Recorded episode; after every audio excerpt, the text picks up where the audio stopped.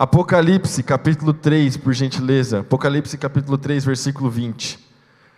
Preste atenção, estou à porta e bato. Se você ouvir minha voz e abrir a porta, entrarei e juntos faremos uma refeição como amigos. Dá um amém no seu lugar.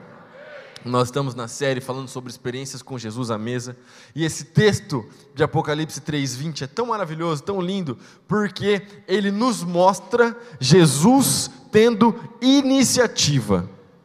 Guarde isso porque isso é muito, mas muito, mas muito importante. Ele nos mostra Jesus tendo iniciativa. A nossa fé, ela é diferente dos outros estilos de fé, de outros tipos de religião. Por que você me pergunta? Porque na nossa fé, Deus veio até nós. Isso é maravilhoso. Posso ouvir um amém ou não? Eu vou repetir. Na nossa fé, Deus veio até nós. Jesus é Deus. E o Criador, o meu Criador, o seu Criador, o nosso Criador, ele se fez semelhante a nós, ele se fez semelhante à criatura e ele veio até nós para nos salvar. Isso é maravilhoso. Na sua Bíblia, tem um capítulo que provavelmente é um dos capítulos mais importantes dela. não vou dizer que é o capítulo mais importante, senão seria talvez muita ousadia da minha parte, mas é um dos capítulos mais importantes da palavra de Deus. Gênesis capítulo 3. E você me pergunta, por quê? Porque tudo que acontece depois é consequência do que aconteceu em Gênesis capítulo 3. Por quê? Gênesis capítulo 1, Gênesis 2 é a criação. Então, o autor de Gênesis, né, Moisés, ele está escrevendo ali, e a gente sabe que ele está retratando a criação. E Deus criou tudo perfeito. Deus criou tudo maravilhoso. Mas no capítulo 3 acontece o que você já sabe: Adão e Eva, eles pecam. Mas desde antes do pecado, Deus já era o Deus que vem até nós, porque a Bíblia fala que Deus se encontrava com Adão, se encontrava com Eva todos os dias na viração do dia. Olha que coisa interessante. Então Deus sempre teve iniciativa. E no Gênesis capítulo 3, quando Adão e Eva pecam, e eles criam esse abismo entre nós e Deus, naquele momento, Deus já anuncia a solução, ele já anuncia que ele enviaria Jesus para nos salvar. Então é o tempo todo Deus vindo até nós. É o tempo todo Deus se comunicando conosco. É o tempo todo Deus falando conosco. Isso é maravilhoso. E esse texto é incrível por causa disso. Porque ele nos mostra, mais uma vez, Jesus vindo até nós. Sabe por quê, meu irmão? Nada do que a gente fizesse poderia nos purificar. Nada do que a gente fizesse poderia nos santificar, nenhum esforço humano, nada, nada do que a gente fizesse seria o sacrifício perfeito. O sacrifício perfeito é o Cordeiro de Deus que tira o pecado do mundo. Glória a Deus por isso, porque Ele não poupou, Deus não poupou seu único filho para morrer numa cruz por mim e por você, e hoje nós temos vida eterna, graças a este sacrifício. E aí, nesse texto, mais uma vez, Jesus vindo até nós, Jesus batendo a porta. E meu irmão, talvez nessa noite, Jesus está batendo a porta da sua casa, da sua vida, do seu coração, da sua família. E a pergunta que eu te faço é muito simples: você vai abrir a porta e deixar Jesus entrar? Sabe, às vezes a gente entra no automático, a gente começa a fazer as coisas. Eu já falei aqui sobre isso, eu estou só na introdução aqui da, prega, da, da pregação da mensagem, mas às vezes a gente entra no automático, tantas coisas, e nós estamos fazendo tudo sem a presença de Jesus. Meu irmão, não caia no automático, não caia no hábito de fazer as coisas. Faça uma autoanálise. Nessa noite a gente vai fazer isso. Faça uma, uma autoanálise. Perceba: será que está faltando a presença de Jesus na minha casa, na minha vida? E traga Jesus de volta à mesa. Amém? Primeiro, na mesa da casa de Deus era oferecido continuamente os pães da presença. Olha só que interessante. Êxodo capítulo 25, versículo 30. Coloque sobre a mesa os pães da presença, para que estejam sempre diante de mim. Deixa eu falar algo aqui. Alguém aqui que está presente, você faz leitura anual bíblica, levanta a mão e fala amém. Glória a Deus, olha só, algumas mãos levantadas. As mãos que não levantaram, eu quero te encorajar. Se você talvez é visitante novo, não sabe o que é isso, é o seguinte: existem vários planos que o pessoal faz aí para você ler a Bíblia uma, duas vezes por ano. Normalmente o mais comum é que o pessoal faz para ler a Bíblia pelo menos uma vez por ano, certo? E você vai ler uma quantidade de capítulos ali diariamente. É uma quantidade muito tranquila. Se você ler cinco, seis capítulos por dia, isso não vai tomar meia hora do seu dia. Se você ler isso, você já vai ler a Bíblia inteira em um ano. Só que às vezes o pessoal não está tão atento, às vezes é novo convertido, não, não tem um material, ou às vezes não, não, não trocou ideia com ninguém, então ele não está acostumado. E aí ele vai ler a Bíblia, porque ele está empolgado, novo convertido, acabou de chegar na igreja, o Ricardinho ganhou ele para Jesus. O que, que ele vai fazer? Ele começa do Gênesis. Só que, às vezes a gente vai chegando ali, ó, Gênesis, Êxodo, já dá uma cansada. Levítico, quando começa Levítico, começa algumas coisas, uns detalhes, algumas questões assim mais difíceis, como a gente vai ler daqui a pouco, agora na verdade, a leitura começa a ficar densa. E, e eu sempre tento equilibrar minha leitura anual com textos do Novo Testamento para dar um, um, bálsamo, porque senão quando a gente chega em juízes a gente já está com a nuca doendo. Mas o negócio é o seguinte, deixa eu te explicar uma coisa. Por mais que às vezes pareça confuso, denso, muita coisa, muita lei, muita coisa da época. O que está acontecendo aqui? Deixa eu te falar uma coisa. O Velho Testamento inteiro aponta para Jesus. As coisas que aconteceram no Velho Testamento antes do Senhor Jesus vir, elas eram como apontamentos, como uma janela que mostrava o que haveria de acontecer. E é muito interessante, se você um dia quiser usar isso numa roda de conversa, para todo mundo ficar falando, nossa, como você é inteligente. A chave hermenêutica para interpretar o, Novo Testamento, o Antigo Testamento se encontra no Novo Testamento, porque a Bíblia explica a própria Bíblia. Posso ouvir um amém, igreja? E é muito incrível, é muito maravilhoso quando você começa a aprender isso, quando você começa a perceber isso, porque daí os textos, eles começam a fazer mais sentido na sua cabeça. E aí aquela leitura anual, que às vezes está meio arrastada, chegou em Levítico, números, misericórdia, o que, que eu faço? Começa a fazer mais sentido, porque você começa a procurar Jesus até lá no meio de Levítico. Olha só que interessante. Levítico capítulo 24 versículo 5 até o versículo 8. Asse doze pães de farinha da melhor qualidade, usando quatro litros de farinha para cada pão. Coloque os pães diante do Senhor sobre a mesa de ouro puro e arrume-os em duas fileiras, com seis pães em cada fileira Coloque um pouco de incenso sobre cada fileira, como oferta memorial, uma oferta especial apresentada ao Senhor. A cada sábado, coloque regularmente diante do Senhor esses pães, como oferta da parte dos israelitas. Agora, olha essa parte, presta atenção. É uma expressão contínua da aliança sem fim. Dá um amém no seu lugar. O que isso significa? Olha só, Deus ordena então que eles construam um tabernáculo, um lugar de adoração. E aí, Deus, ele dá todas as medidas, ele dá todo os, todos os detalhes dos materiais. Essa parte que às vezes a gente fica um pouco confuso. Todos os detalhes dos materiais, as cores dos materiais, o peso, o tamanho, e chega em determinado momento, ele fala sobre uma mesa que deveria estar no tabernáculo. Uma mesa banhada a ouro, onde haveriam ali pães. Esses pães parte deles eram oferecidos como é, é, oferta ao Senhor, eles eram queimados como oferta ao Senhor, e outra parte, presta atenção, somente os sacerdotes comiam essa outra parte que ficava. É a mesma mesa do tabernáculo que quando Davi está fugindo, ele passa por lá e ele se alimenta com aqueles que estavam com ele desses pães. É a mesma mesa. Agora veja bem, você pode estar olhando para esse texto e falar: tudo bem, o que isso tem a ver comigo? O que isso tem a ver com a minha vida? O que, eu tenho a ver com isso? Davi, o que, que esse texto quer dizer? É muito simples. Aqui fala que aqueles pães eram um sinal, uma expressão de uma aliança contínua uma aliança entre Deus e o povo. Agora veja bem, eu e você, nós também estamos debaixo de uma aliança, nós estamos nós somos parte de uma aliança entre nós e Deus. Entretanto, a nossa aliança hoje é superior, é infinitamente maior do que a aliança que o povo tinha com Deus no Velho Testamento. Por quê? Por causa do Senhor Jesus. Veja bem, aquela expressão de aliança que ela era representada somente para os israelitas e somente o sacerdote podia agora consumir parte daquele pão e outra parte era ofertada. Agora não, agora nós somos todos sacerdotes e todos nós estamos debaixo do mesmo espírito e todos nós temos parte com Deus. Então agora eu e você, nós podemos desfrutar do pão da vida que desceu do céu, que é o Senhor Jesus.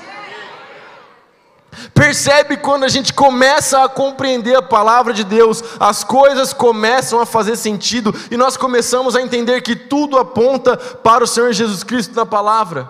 Meu irmão, a palavra é sobre Jesus, a Bíblia é sobre Jesus. A Bíblia não é um livro de história, a Bíblia é a revelação de quem Jesus é, de quem Deus é para nós. Tudo que você precisa saber sobre Jesus está na palavra.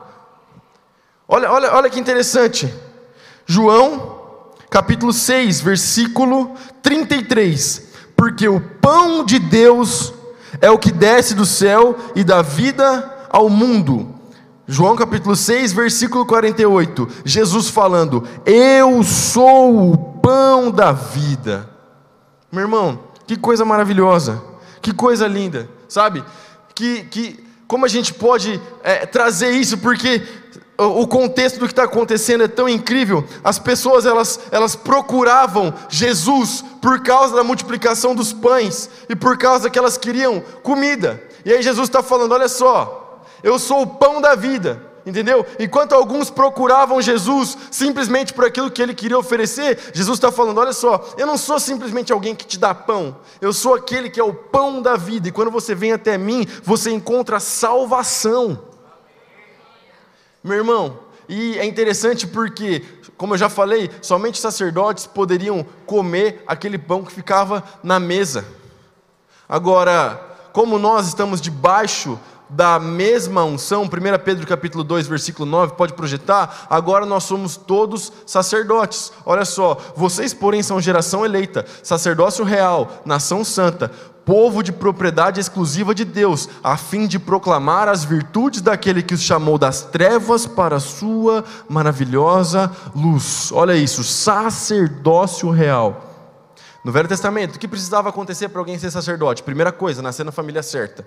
O cara tinha que ser levita. Ele, não, ele tinha que ser descendente direto dos levitas. Não tinha como outras pessoas, não tinha, não entregava currículo para ser sacerdote, tá entendendo? Tinha que ser levita, tinha que estar nascendo na família certa. Tem alguém aqui que nasceu de novo? Tem alguém que nasceu de novo ou não?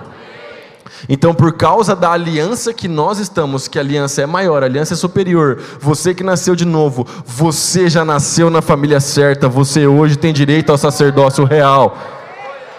Amém ou não?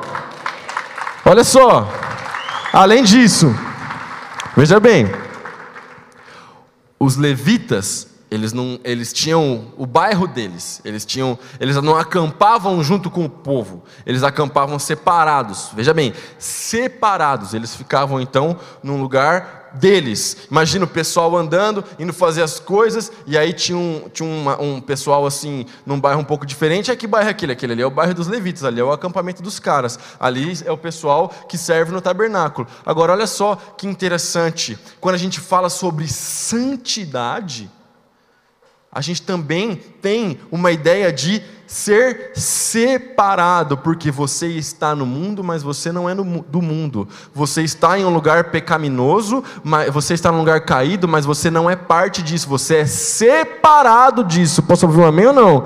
Então, assim como os levitas que estavam debaixo de uma aliança menor eram separados para o serviço do Senhor, hoje, através da santidade que Jesus Cristo inspira no meu coração e no seu coração, nós somos separados para o bom serviço no reino de Deus. Meu irmão, isso é tão maravilhoso, isso é tão lindo. Sabe uma coisa que era muito interessante? O levita, ele era de serviço exclusivo do Senhor. Ele não tinha outra função, ele não tinha outro trabalho. A vida dele era exclusiva de serviço ao Senhor. Olha só, ninguém pode servir a dois senhores. Se você nasceu de novo, isso significa que a sua vida é exclusivamente do Senhor Jesus. E quão maravilhoso é ser exclusivo do Senhor Jesus. Além disso, eles eram altamente treinados e altamente capacitados. Aquilo que os levitas faziam era muito bem feito, era muito bem executado. Cada missão, cada trabalho, cada coisa que eles tinham que fazer na casa do Senhor, tudo era executado com perfeição, porque eles eram muito bem treinados. Da mesma forma, eu estou olhando para o exército do Senhor Jesus Cristo, que é treinado, preparado para o avanço do reino de Deus nas cidade de Marília, para a pregação do Evangelho nas ruas, nos bairros da nossa cidade, você é treinado e capacitado por Deus, pelo Espírito Santo de Deus que habita em você, para a pregação do Evangelho.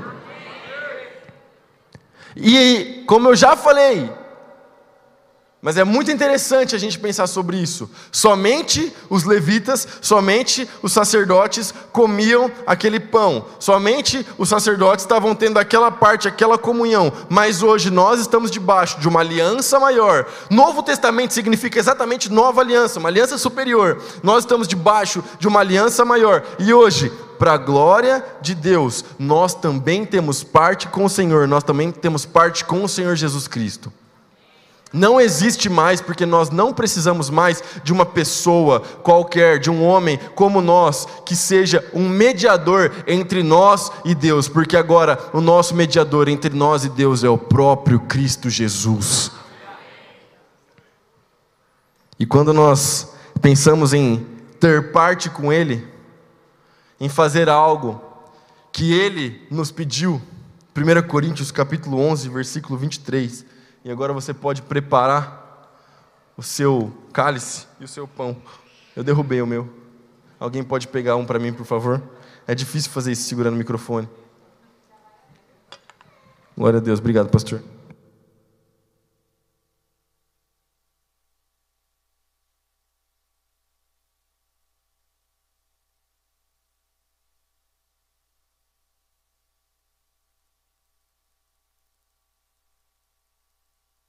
1 Coríntios capítulo 11, versículo 23. Porque eu recebi do Senhor o que também lhes entreguei, que o Senhor Jesus, na noite em que foi traído, pegou um pão e, tendo dado graças, o partiu e disse: Isto é o meu corpo, que é dado por vocês. Façam isto em memória de mim. Do mesmo modo, depois da ceia, pegou também o cálice, dizendo: Este cálice é a nova aliança no meu sangue. Façam isto todas as vezes que o beberem em memória de mim. Porque todas as vezes que comerem este pão e beberem o cálice, vocês anunciam a morte do Senhor até que ele venha.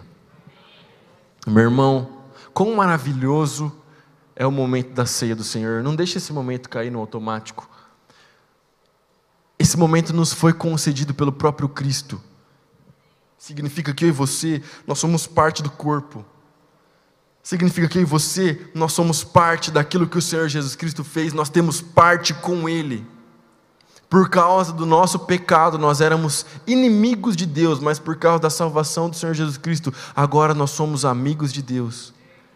E quando nós fazemos isso, nós fazemos duas coisas. Primeiro, apontamos para aquilo que o Senhor Jesus Cristo já fez, o seu sacrifício que nos trouxe a salvação, glória a Deus por isso. O que seria de nós, o que seria de mim, o que seria da sua vida, o que seria de nós hoje, se não fosse o sacrifício do Senhor Jesus? Onde a gente estaria? Que estado estaria o nosso casamento? O que a gente estaria fazendo da nossa vida? Nós estaríamos perdidos se não fosse pelo Senhor Jesus Cristo, por Sua primeira vinda. Glória a Deus por isso. Mas além disso, quando tomamos a ceia do Senhor, nós anunciamos a Sua segunda vinda. Meu irmão, você é um sinal da primeira e da segunda vinda do Senhor Jesus Cristo.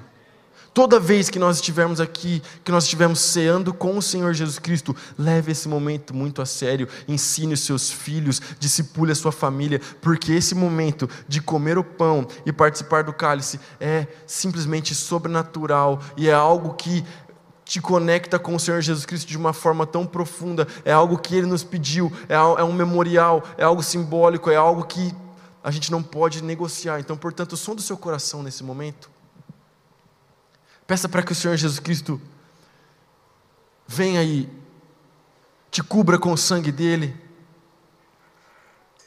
confesse aquilo que precisa ser confessado, abre mão daquilo que precisa.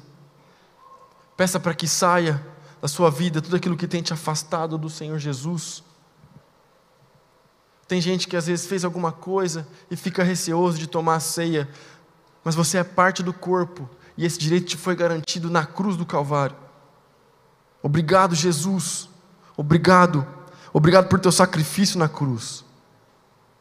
Obrigado pelo perdão dos pecados, Jesus. Obrigado por tua presença real nesse culto, nessa noite.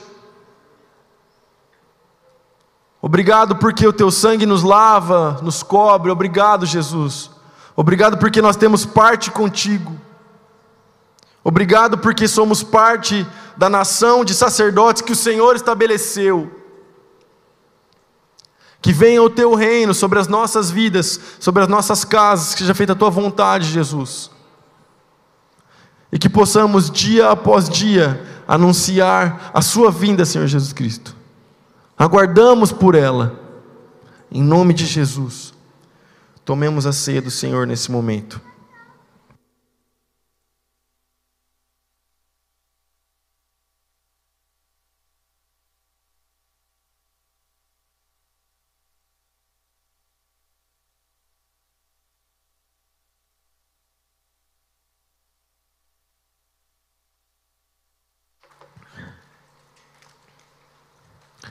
Glória a Jesus.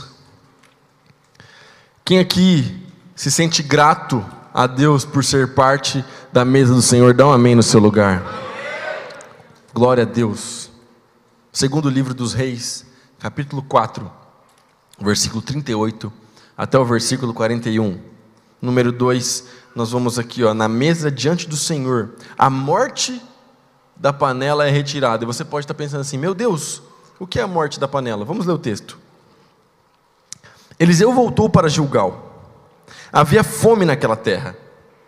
Quando os discípulos dos profetas estavam sentados diante dele, Eliseu disse a seu servo: Ponha a panela grande no fogo e faça um cozido para os discípulos dos profetas. Então um deles saiu para o campo a fim de apanhar ervas. Ele achou uma trepadeira silvestre e, colhendo os frutos, encheu sua capa com eles. Voltou para casa, cortou os frutos em pedaços e os pôs na panela, mesmo sem saber o que eram. Olha o perigo aí. Depois deram de comer aos homens. Enquanto comiam do cozido, gritaram: Morte na panela, ó homem de Deus! E não puderam comer. Mas Eliseu disse: Tragam farinha ele a colocou na panela e, e, e, disse: Sirva as pessoas para que comam. Já não havia mal nenhum na panela. Dá um amém no seu lugar. Bom, a gente aprende duas coisas aqui. Primeiro, a gente tem uma base bíblica para você fazer um mexidão com farinha na sua casa. Dá uma glória a Deus, amém ou não? Glória a Deus por isso. O seu casamento é fortalecido quando você chega na sua casa junto com a sua esposa e você pega tudo que tem na geladeira, mistura, joga farinha e ovo e come. É uma delícia, fala a verdade. Amém ou não? Cadê o pessoal casado aí? Dá uma glória a Deus pelo mexidão. Aleluia. Minha esposa, inclusive, faz o melhor mexidão do mundo. Ainda quando a gente vai comer, ela ainda joga uma banana crua no prato e come. É maravilhoso. Te amo, amor. Dia dos namorados, incrível. Isso aí. Desde 2015, né, amor? A gente está namorando. Glória a Deus. Te amo. Mas olha só, que coisa maravilhosa, mexidão. Mas a segunda coisa que a gente aprende é que, obviamente, Deus é poderoso e Deus opera milagres. A gente sabe que aquela comida estava envenenada e se todo mundo continuasse comendo aquela comida, eles iam morrer. Mas o profeta, olha que interessante.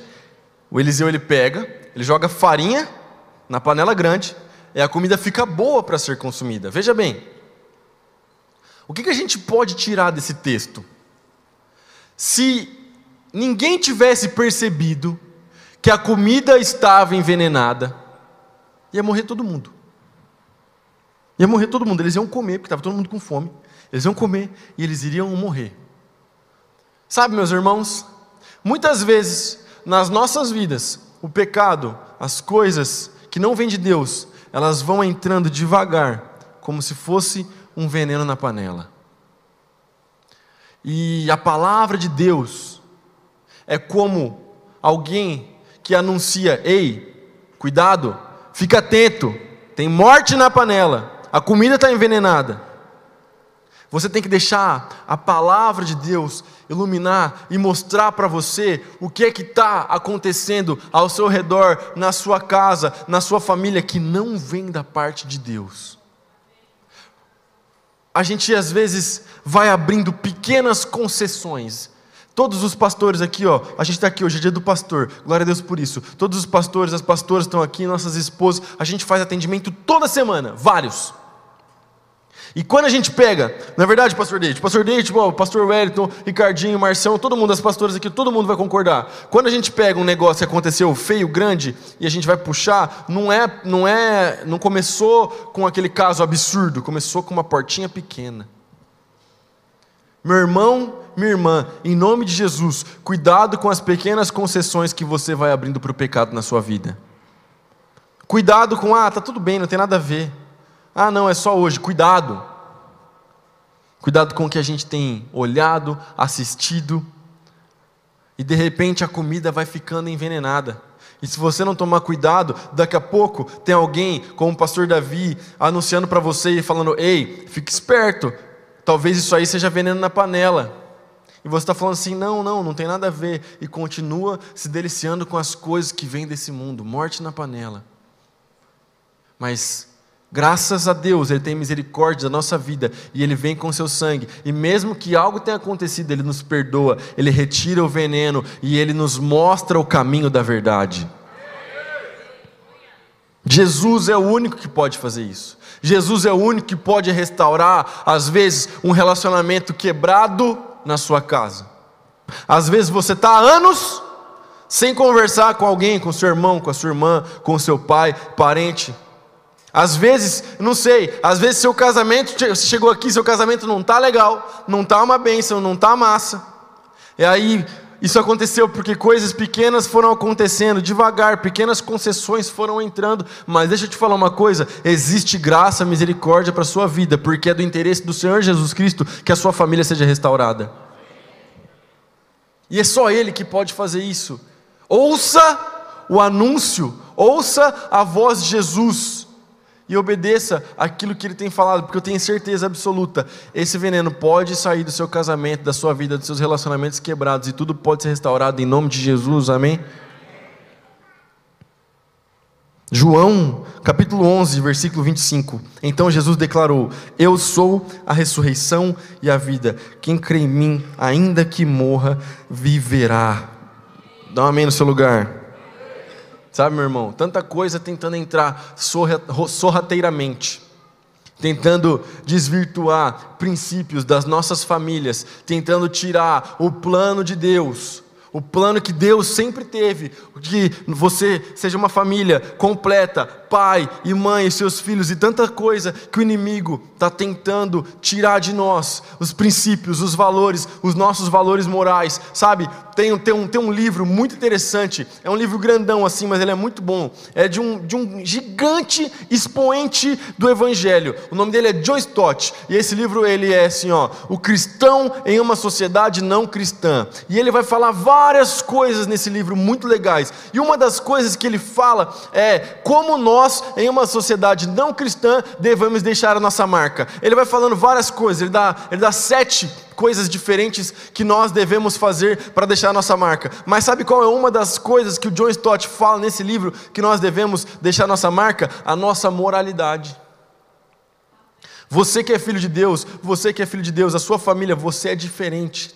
O mundo anda cada vez mais imoral e cada vez mais morte na panela tem entrado e envenenado as famílias e envenenado aqueles que não creem em Deus. Mas você é diferente. A nossa marca também deve ser a moralidade. A nossa marca também deve ser a nossa santidade. A nossa marca também deve ser o nosso estilo de vida, que é diferente do estilo de vida do mundo.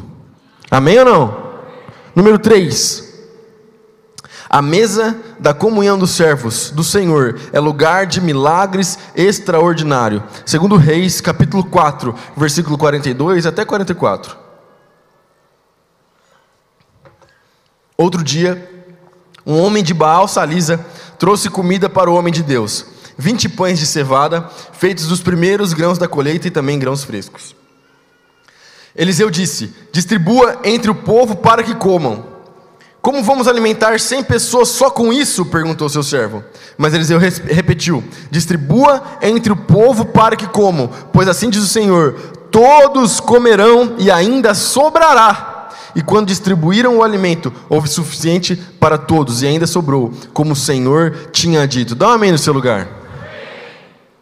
Há um tempo atrás a gente pregou sobre multiplicação dos pães, a gente usou um texto muito legal. E eu falei que eu tenho vontade de colocar um quadro na minha casa, só que a minha esposa não está deixando. Mas o Eledir já realizou parte do meu sonho, porque ele me deu um quadro com a minha frase, eu vou colocar aqui na minha sala, enquanto minha esposa não deixa eu colocar na sala da minha casa. Mas o meu sonho é fazer um quadro bem bonito, assim, ó, grande, sabe? Com a frase, só a frase, não precisa ter imagem, não precisa ter nada, só a frase assim, ó.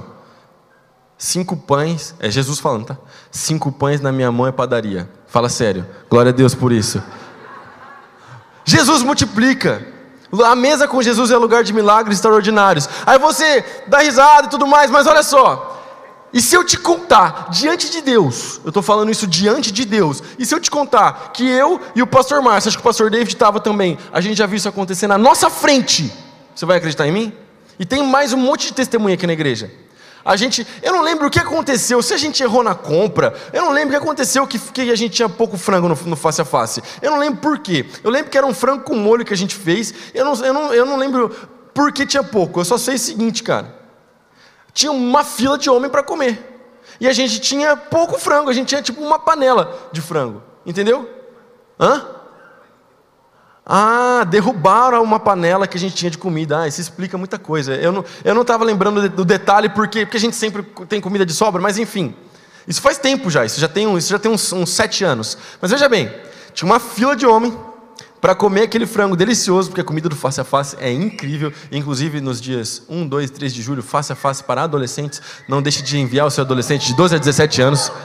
Mas a gente estava preocupado então, a gente que trabalha no face a face, a gente vai para servir, a gente já falou assim: bom, nós não vamos comer, nós vamos comer arroz, feijão e boa. Frango nós não vamos comer, beleza? Nós vamos no arroz e feijão. Mas aquela fila enorme acontecendo e a gente se juntou, a gente orou falou: Deus, opera um milagre. O pessoal precisa comer, o pessoal pagou para estar tá aqui, as pessoas pagaram. O encontro não é barato, as pessoas estão aqui servindo e as outras pessoas estão aqui recebendo aquilo que o Senhor tem. Faz um milagre, Pai, em nome de Jesus, amém. E a gente começou a servir. Irmão, irmão, a gente tinha uma panela de frango. Deixa eu te falar uma coisa: todo mundo comeu. Encontro de homens, todo mundo come muito. Todo mundo repetiu e ainda sobrou frango, meu irmão.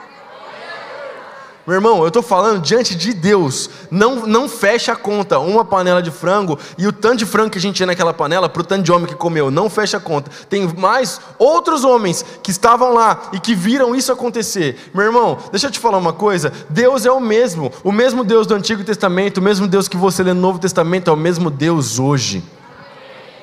Talvez você entrou aqui buscando um milagre. Eu não sei qual é milagre que você entrou aqui buscando.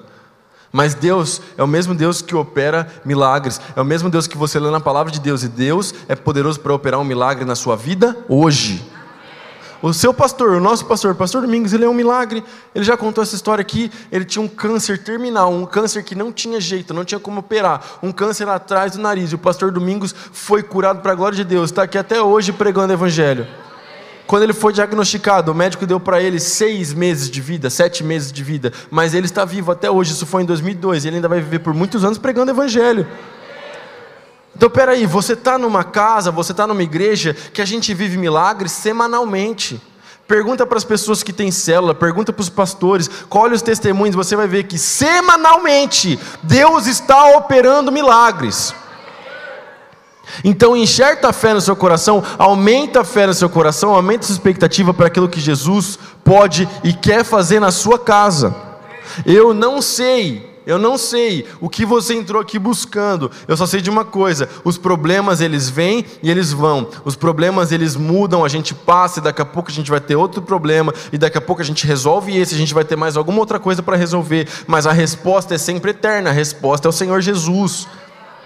Então, meu irmão, não se apegue a coisas desse mundo, não se apegue a coisas passageiras, mas se apegue ao Senhor Jesus.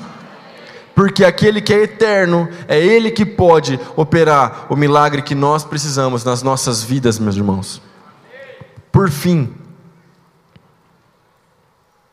Ah, não, eu já estou já no último tópico, né?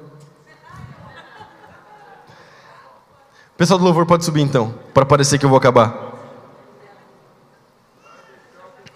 Eu achei que tinha quatro. Pode ir, meu pai faz assim, né? Pode ir mais. Eu tenho 13 minutos.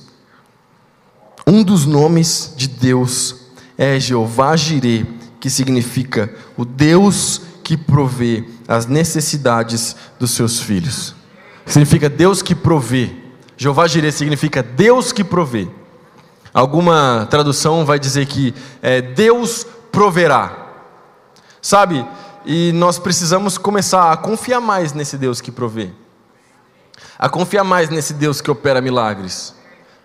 A confiar mais nesse Deus que supera as nossas expectativas. Sabe, meus irmãos, a Bíblia tem muitas promessas a respeito da provisão de Deus. E às vezes a gente fica o tempo todo desesperado. E é lógico que você precisa trabalhar e correr atrás das coisas para dar a vida que a sua família merece, a vida que você merece.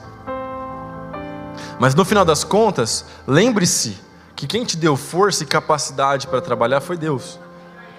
Logo, a provisão veio dele. Você trabalha para Dá o melhor para sua casa, o melhor para sua família. Mas não se esqueça que isso veio de Deus. O Senhor é o meu e nada vai faltar alguma coisa? Não é assim, o Senhor é meu pastor e eu terei 90% de provisão, 10% eu corro atrás.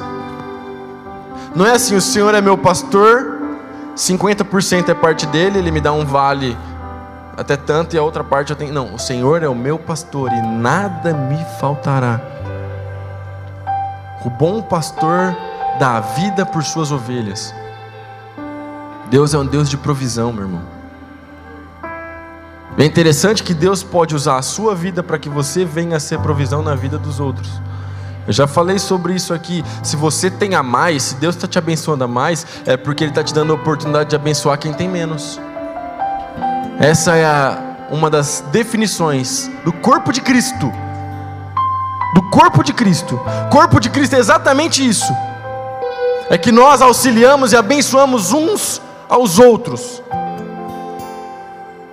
E aí, a presença do Deus provedor, Jeová Jireh, se torna real e palpável na nossa vida por causa das nossas orações e porque nós percebemos a mão de Deus impulsionando os irmãos para abençoar uns aos outros.